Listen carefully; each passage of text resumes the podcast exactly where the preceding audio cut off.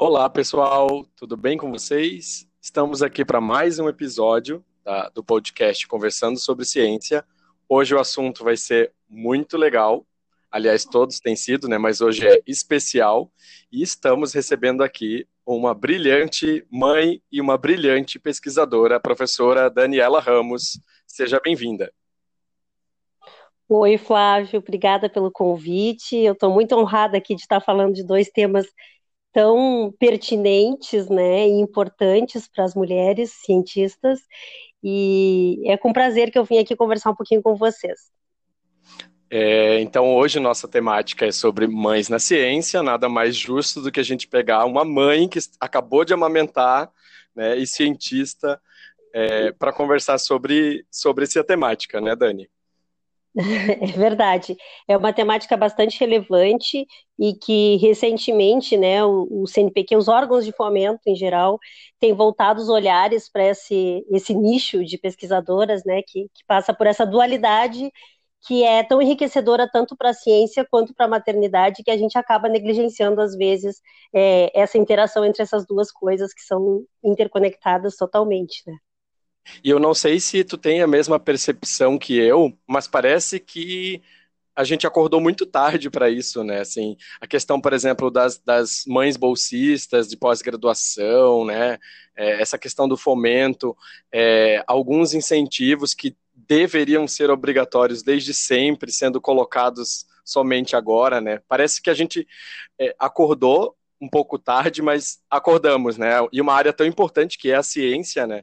Que não pode se privar de, de, de dessas questões igualitárias, né?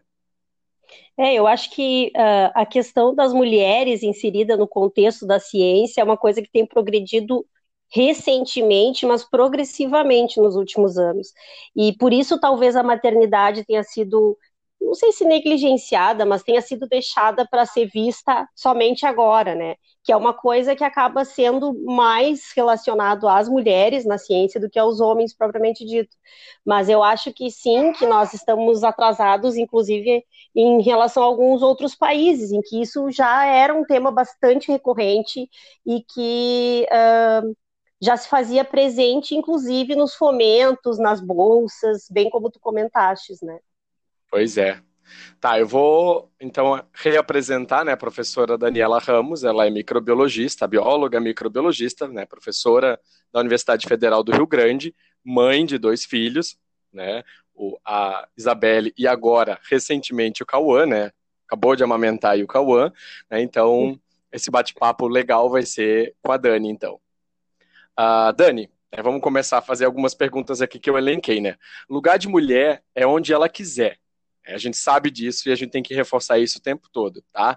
E você escolheu pelo menos dois lindos caminhos que são pertinentes à mulher, né? Ser mãe né? e ser cientista. Né? Então são duas, duas escolhas de grande impacto né? na sociedade. Né?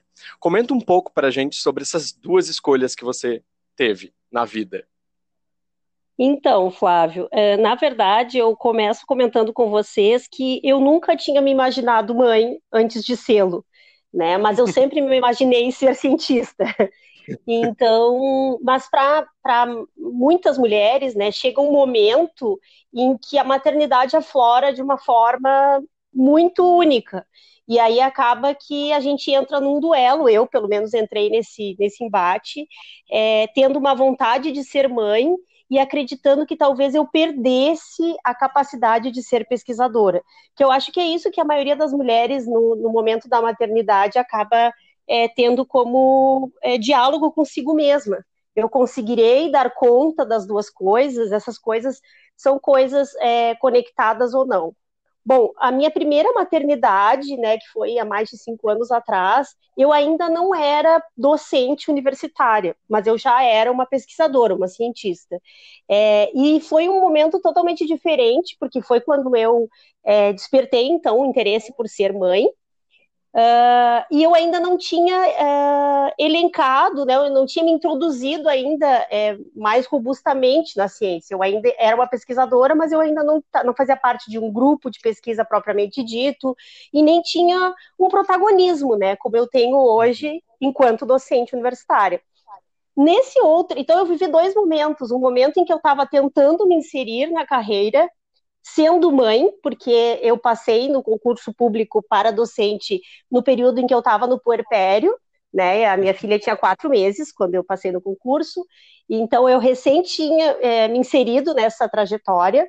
E isso gerou em mim uma expectativa muito grande em relação a conseguir manter a carreira científica é, ou não perdê-la em função da maternidade e vice-versa, e não perder a, a, maternidade em função da carreira científica. Sim. É, e hoje eu estou no outro momento, né? No momento em que eu já tenho uma inserção enquanto professora, é, líder de grupo de pesquisa e, e pesquisadora, é, e eu tenho novamente o desafio de ser mãe. Eu confesso que talvez agora as minhas preocupações sejam outras, né? Talvez agora as minhas preocupações são de não me deixar é, morrer nesse momento que eu vivo da carreira, que é um momento já consolidado. Mas qualquer, um, qualquer uma das duas uh, gestações e das duas maternidades, digamos assim, que eu tive, é, geraram em mim essa dualidade, que eu acho que deve ser uma dualidade muito grande entre as mulheres, né? Não se fala muito disso, porque parece que é meio velado essa questão de nossa, como que você não vai ter o prazer de, de curtir o seu filho logo que ele nasce e abandonar um pouco da sua carreira? E também como que você vai abandonar a sua carreira para curtir o seu filho? Como se uma coisa é, estivesse diretamente relacionada ao, ao declínio da outra. E eu acho que isso é super importante de ser levado em conta, que obviamente uma coisa vai acabar sendo prioritária a outra, mas que não está relacionado a um decréscimo de, de, de destaque profissional e pessoal, né, como mãe. Então, na verdade, as coisas são totalmente relacionadas. Eu aprendo muito com essa questão de, de, de ser mãe, porque eu aprendo a me relacionar melhor com as pessoas. Eu me aprendo, eu aprendo a ver que são indivíduos diferentes. Eu tenho dois filhos totalmente diferentes, em duas épocas totalmente diferentes é, com perspectivas diferentes.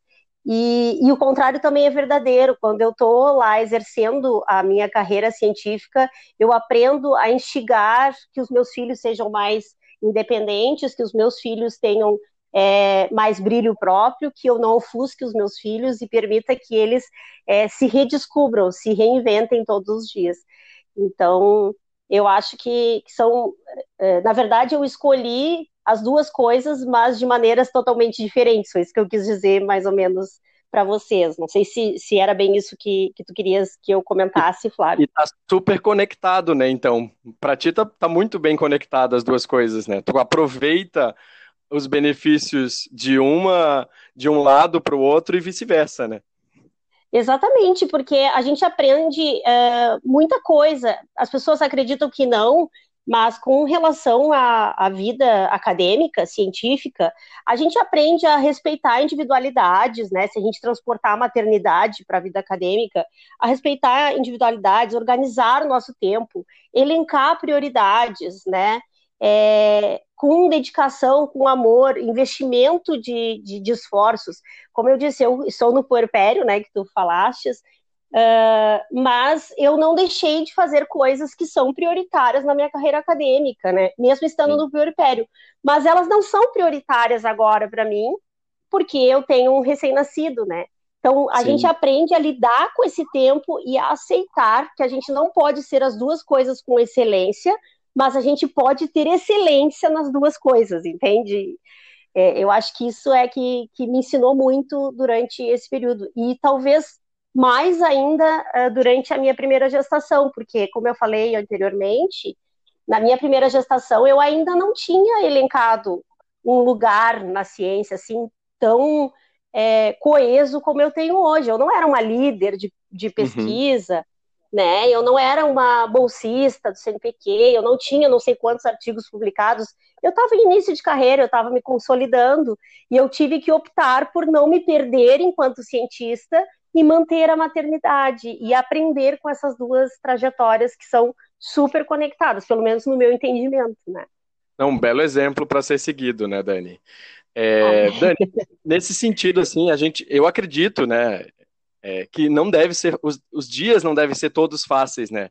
Deve ter dias que você pensa, ai meu Deus, por que, que eu acordei?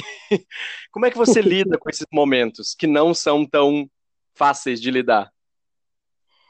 Pois então, a maternidade e a vida enquanto cientista, minha, no meu entendimento, elas te promovem um determinado esgotamento mental, né? Te levam a alguns questionamentos, assim, sobre sua eficiência e eficácia, falando em termos científicos. O quanto eu estou sendo boa mãe e o quanto eu estou sendo é, produtiva na, na vida acadêmica, o quanto eu estou negligenciando uma coisa ou não estou negligenciando a outra. Então, essa, esses dias difíceis ocorrem nas duas trajetórias. É, eu confesso que ser mulher, mãe e pesquisadora nesse contexto social, como a gente comentava lá no início, não é uma tarefa fácil, né? E que todas nós, mulheres, nos cobramos todos os dias e nos comparamos todos os dias. Talvez uhum. as, as mulheres tenham isso é, eu noto, pelo menos, né, que algumas mulheres com quem eu convivo têm isso mais aflorado. A gente se compara, tanto na maternidade quanto na vida científica. A gente diz, ai, mas a fulana amamentou, a ciclana teve um parto normal, ai, a fulana já é bolsista de produtividade e tem menos tempo que eu, ai, a ciclana publicou tantos artigos científicos e tem três filhos. Isso uhum. não, não deve existir nem na ciência, nem na, na maternidade. A gente deveria uhum. é, ter certeza que nós estamos fazendo o nosso melhor e que esse esgotamento mental é, ocorre, né? Ocorre em qualquer situação, inclusive para os homens, né? Sim. E que nós não precisamos nos cobrar tanto, que a gente pode fazer as coisas no tempo em que elas sejam suficientemente capazes de ser resolvidas, é, com o entendimento de que tudo isso vai passar, que Uh, o que eu mais escuto no momento do puerpério, assim, uh, é que vai passar. É uma fase difícil e vai passar. Sim, eu sei que vai passar, mas enquanto tu tá dentro dessa situação, acaba parecendo que nunca vai passar, que são intermináveis as cólicas do bebê, que são intermináveis as mamadas e assim sucessivamente. Assim como os dias difíceis da ciência, quando a gente tem algum problema científico, milhões de rejeições de um artigo, experimentos que não dão certo, falta de investimento nos órgãos de fomento, parece que não vai passar, mas sempre passa. Então, eu tento lidar com isso da mesma forma, tanto como mãe, tanto quanto uh, cientista, né? Não sei se eu consigo fazer isso, né? Aprender com isso, mas eu acho que a maternidade me ensinou muito sobre isso, porque é um período bastante difícil que nós mulheres é, temos de dualidade, de, de, questionamentos, de comparações. É, inclusive, uh, isso se reflete, como a gente comentava, no entendimento dos órgãos de fomento, que não comparam mais os currículos, por exemplo, de mulheres com filhos nos últimos anos, né, do que as mulheres sem filhos, porque eles entendem que existe uma pausa, uma pausa que não é proposital no sentido de ser relapsa, né, a mulher ser relapsa, mas sim de, de a mulher ter que pausar um pouquinho mais, é, dar uma reduzida no seu ritmo durante um período de tempo, né. Então eu acho que a gente tem que começar a entender e se aceitar, aceitar as condições que a gente escolheu para nossa vida, né. Isso é o Cauã, né? Isso é o Cauã, pois então, nós temos os bastidores aqui. Infelizmente ou felizmente. Felizmente, felizmente nesse caso. É, Dani, até tu já comentou alguma coisa é, lá no início da questão de que são, são dois pontos interconectados, né? Então, mas é, reforça para a gente que pontos positivos tu acredita que uma mãe cientista é, vai ter na criação dos seus filhos. E do outro lado também, né? O que, que uma cientista mãe muda a sua relação com seus colegas de trabalho e, sobretudo, com seus estagiários, seus alunos, seus orientados? Pois então, como tu bem falaste, para mim só existem pontos positivos, né? A gente só aprende, a gente só evolui, a gente só querendo, é claro, né? É, querendo aprender é alguma coisa durante esse período é só é só coisa boa que a gente pode resgatar disso. É, eu, por exemplo, além de aprender a me entender como uma individualidade, e talvez isso seja uma coisa muito difícil para nós mulheres, porque é, quando eu estou sendo mãe, eu estou sendo 100% mãe. Quando eu estou sendo cientista, eu estou sendo 100% cientista. E eu não me culpo por isso. E muitas mulheres se culpam.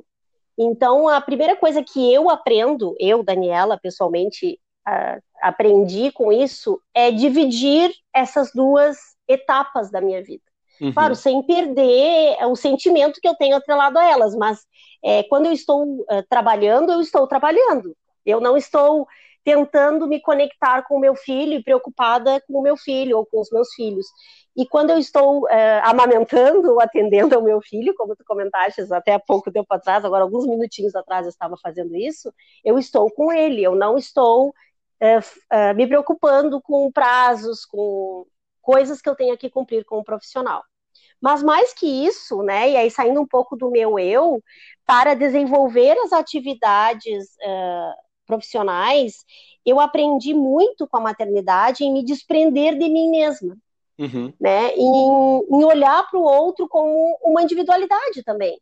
Como alguém uh, que, mesmo sendo minha parte de mim, como são os meus filhos, mesmo tendo nascer, nascido de mim, tem suas próprias personalidades, tem a sua maneira de ver o mundo, tem os seus gostos, e que isso não pode ser ferido nem na maternidade, nem no momento em que eu estou trabalhando como cientista. Então, é, orientações de alunos, elas não podem ser genéricas.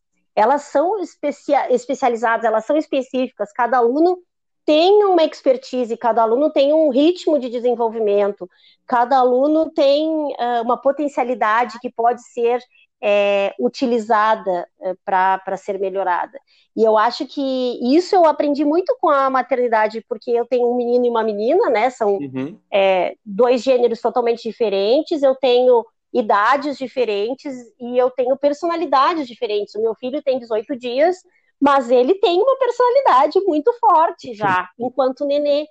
Então, eu percebi isso, que que todas essas características, essas peculiaridades dos meus alunos também deveriam ser vistas como especificidades de cada um deles. Sim. Né? Além de, claro, aquilo que eu já comentei, uh, o tempo, como que eu organizo o meu tempo, é, como que eu consigo fazer é, duas coisas sem que nenhuma delas me atrapalhe, né? Como é que eu consigo separar o meu tempo também, né?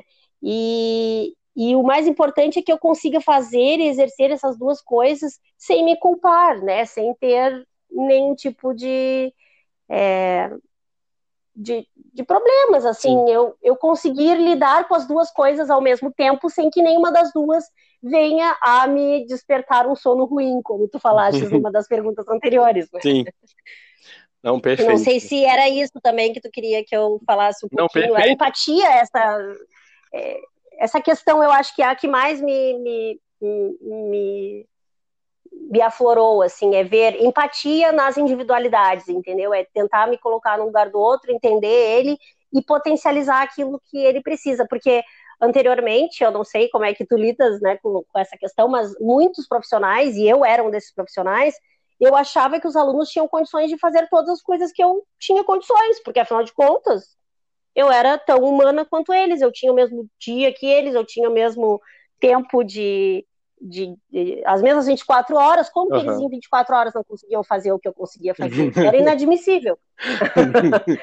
Mas não é, as pessoas são diferentes, as pessoas têm potencialidades e, e, e são peculiares. Né? Reveses. Né? É, são peculiares. Eu acho que isso foi o que eu mais aprendi, assim. Não, que bom. Falando do ambiente de trabalho ainda, assim, é, de alguma forma, em algum momento, você se sentiu preterida por ser mãe, é, ou, ou você acha que em algum momento o fato de ser mãe te atrapalhou em algum caminho dentro da tua jornada é, de trabalho, ou, ou você é, é, não pôde entrar naquele, naquele momento em alguma, alguma atividade, alguma ação, enfim.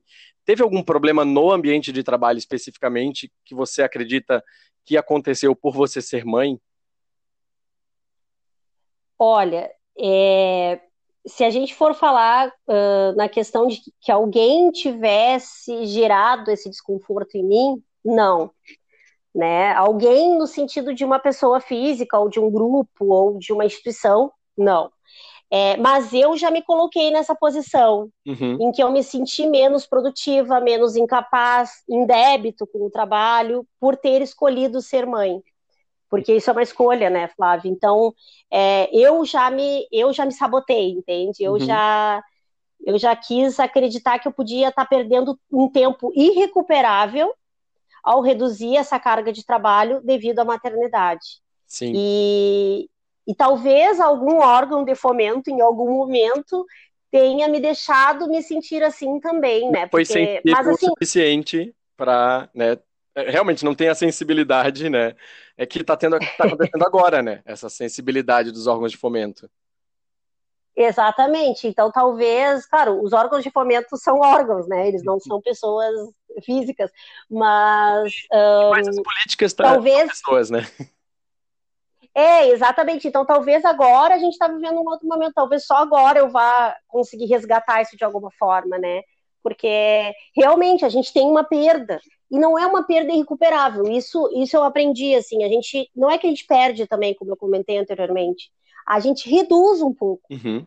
E é isso que eu acho que os órgãos de fomento estão tentando fazer, é tentando nos dar um prazo maior para cumprir as mesmas coisas, né? E é isso que a gente precisa, desse prazo, do momento em que a gente teve que dar uma breve pausa uhum. para retomar as atividades. Mas eu também acho, tá? E vou ser muito sincera, e isso é uma opinião pessoal minha, que a gente não deve pausar um tempo muito longo, porque senão nós mesmas vamos nos sentir diferentes do contexto que vai estar logo adiante, entende? É, e isso depende muito do nosso envolvimento. Eu sou uma pessoa, eu sou uma workaholic, então eu tenho problemas de de parar de trabalhar. Mas eu entendo que esse ritmo é um pouco desacelerado. Só que se eu parar totalmente, daqui a seis meses, quando eu retornar da minha licença maternidade, eu sinto que eu já vou ter um abismo entre mim e aquilo que eu poderia ter feito antes de entrar em licença, entende? Sim. Então, mas esse é o meu entendimento de workaholic, né? Sim. Não é um entendimento social no contexto global, assim. Sim, e é importante também a gente falar que cada pessoa é uma pessoa, né? Cada pessoa tem um pensamento, né? E tem plan planos de vida e que isso vai ser bem individual de cada um, né?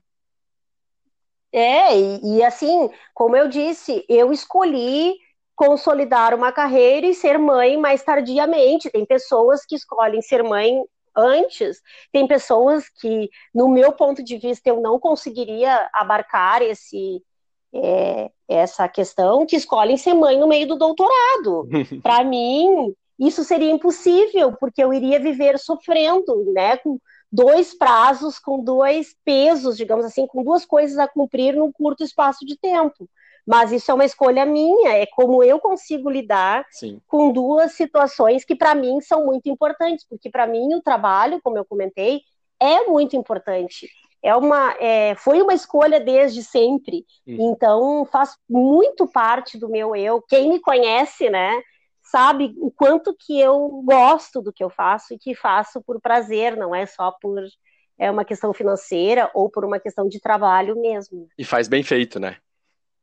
Ah, não sei. Dani, é, eu particularmente, né, falando eu, Flávio, eu tenho referências femininas na ciência muito fortes na, ao longo de toda a minha formação acadêmica. Eu, eu sempre fui orientado por mulheres, sempre, desde graduação, mestrado, doutorado, o período fora do país, no doutorado, sempre foram mulheres. Então, para mim, se você perguntar entre homens e mulheres quem faz melhor ciência, eu vou responder que são as mulheres, porque são minhas referências muito fortes. E eu tenho isso em mim, que as mulheres sabem liderar de uma forma que o homem não sabe fazer. Tá? É, tu também teve é, referências femininas, não diretamente ou indiretamente, né? E, e, é, ou mesmo é, inspirações femininas na ciência? Então, uh, obviamente que indiretamente, né, minha mãe é, não é uma cientista, né, mas é professora como eu, inclusive não queria que eu me tornasse uma professora, e, mas ela foi uma grande inspiração para a minha formação enquanto docente, tá? Enquanto Sim. professora. E de batalha, de alguém que, que, que batalhou muito tempo para chegar onde estava. Mas na ciência, não. Eu sempre fui orientada e é, sempre estive junto com homens, né? Líderes homens, né? E talvez isso porque eu sou muito mais racional. Então, talvez eu tenha me enquadrado mais nessa nesse contexto, né, de, de, ser, eu sou muito racional, então os homens são um pouco mais racionais, meio menos emocionais, pelo menos na vida profissional, né. Uhum. É, mas uh, só recentemente que eu consegui, então, ter mulheres brilhantes que têm passado e têm se mantido, amigas que se tornaram grandes pesquisadoras, é, pessoas que vão me ajudando a refletir, inclusive, é, na questão da maternidade mesmo, que talvez antigamente eu não me enxergava mãe porque eu não tinha esses referenciais femininos uh, dentro do meu contexto de desenvolvimento enquanto cientista. Né? Mas não, eu não tive, e, e, e, eu acho que também foi positivo. Todos os homens que estiveram mais próximos de mim e que foram meus orientadores, eu nunca fui orientada por uma mulher, por exemplo. É, mas o meu grupo de pesquisa é majoritariamente feminino. Feminino. Então, talvez agora está mudando um pouco Sim. esse contexto. Né? Mas deve ser bem prazeroso essa, mesmo que, mesmo que de maneira recente, essas tuas referências de colegas, mães, né, de como como, como elas lidam com, com essas duas questões, deve ser bem prazeroso, né? Você descobrir, você debater, né, com, com as colegas. Deve ser algo bem, bem prazeroso. Eu acho que é uma coisa que uh, todas nós, enquanto mães, né, é, acabamos fazendo, que é discutir maternidade quando nos encontramos, né? E mesmo que seja numa banca de tese de doutorado, nós falamos de maternidade. O quanto que isso é difícil, o quanto que está fácil, dicas, enfim. A gente acaba é, usando um tempo acadêmico, muitas vezes, para conversar e botar para fora e dividir com alguém que vive isso tanto quanto nós com outras mulheres, né, com outras mães, com outras cientistas. Então, sim, ultimamente, na atualidade, eu tenho muitas amigas e muitas referências femininas que me inspiram e me ajudam a entender esse contexto e me fazem ver que eu não sou diferente do resto e que mesmo que durante a minha trajetória eu não tenha tido mulheres cientistas uh, me orientando e participando muito, inspirando, né, para seguir a carreira científica, hoje em dia elas são a minha inspiração para continuar acreditando que eu sou capaz mesmo sendo mãe. Dani, eu não quero tomar muito do teu tempo, até porque daqui a pouco o Cauã acorda de novo, né? É, eu queria que tu deixasse uma mensagem final, assim, para as mães, para as cientistas, para ser uma motivação, né, para que essas pessoas que, por exemplo, para os cientistas que desejam ser mães, não desistam dessa sua vocação, dessa sua vontade, dessa sua escolha, né, e que também do, do outro lado, que as mães que foram mães antes de ser cientistas, né, que não achem que é impossível que, que, que você seja, se torne uma cientista é, é, por ter escolhido primeiro a maternidade. Nossa, que difícil. Olha, uh, deixar uma mensagem inspiradora, né? Como a gente estava comentando anteriormente, para as mães e para cientistas e para quem é mãe cientista ou cientista mãe, independente do, da ordem, é muito desafiador, assim, porque como tu mesmo comentaste, é um, cada um de nós tem uma maneira de entender as coisas, né? Eu acho que o principal uh, no meu entendimento, é claro, né, é nós nos sentirmos completos e entendermos que uma coisa não está diretamente relacionada à outra e que nós podemos ser mãe sim, se nós quisermos, é claro, e a gente pode ser cientista e produtiva também, sem que uma coisa anule a outra, Sim. Mas que para isso nós, tenhamos, nós temos que entender que as prioridades têm que ser alteradas durante um espaço de tempo. E a gente tem que ver que isso não causa um prejuízo na construção do que a gente vai fazer, tanto enquanto carreira uh, e tanto enquanto mãe, né? Uhum. Eu, pessoalmente, acredito que tem momentos de ser mãe e momentos de ser cientista, e que nós devemos viver com intensidade cada um desses momentos, sem misturar eles, e que essa talvez seja a chave para a gente poder nos reconhecer enquanto uma individualidade, nos tornarmos plenas para viver com a intensidade necessária cada uma dessas etapas sem culpa, sem frustração, sem, nem, sem nada. Simplesmente vivendo com intensidade cada um desses momentos, porque eles passam, são rápidos e eles podem nos trazer muitos benefícios, muitas coisas boas. Ai, que bom. Que mensagem bonita, viu? Achava que era um desafio. Eu não sei se é uma mensagem. é sim. Acho que é, é, tu mesmo é, pode ser usado como um bom exemplo, né? A tua trajetória vai ser, vai ser um, um bom exemplo para essa questão, tá? É, Dani, Ai, que ótimo. É, muito obrigado. Esse assunto é extremamente interessante, como eu falei no início. Acho que dá outros episódios mais para frente. Né? Acho que tem, é, como a gente falou, tu, tu fostes é, mãe em dois momentos diferentes da tua vida, né? É, e, e, aí a gente tem exemplos de mães pesquisadoras que que estão em outro cenário, que estão em outro momento. Acho que daqui para frente a gente vai debater um pouco mais em outros episódios, mas eu quero te agradecer imensamente pela participação aqui no Conversando sobre Ciência. Acho que foi bem produtivo e eu espero, já estou te convidando para a gente discutir um pouco mais depois em outros episódios sobre ciência contigo, né, sobre a tua área de atuação na pesquisa, já estás convidada de antemão. Então, muito obrigado, tá, Dani? Eu que agradeço e me coloco à disposição. Vai ser um imenso prazer falar do meu outro eu, que não mais mãe e agora cientista. É, e eu fico muito feliz que, que esses podcasts estejam é, rolando por aí. Eu acho que todo, todos nós deveríamos ter esses momentos de bater um papo né, mais suave Sim. sobre a ciência que às vezes parece tão dura. Né? Então, parabéns, Flávio, pela iniciativa e muito obrigada pelo convite. Obrigado, Dani. Grande abraço. Abraço.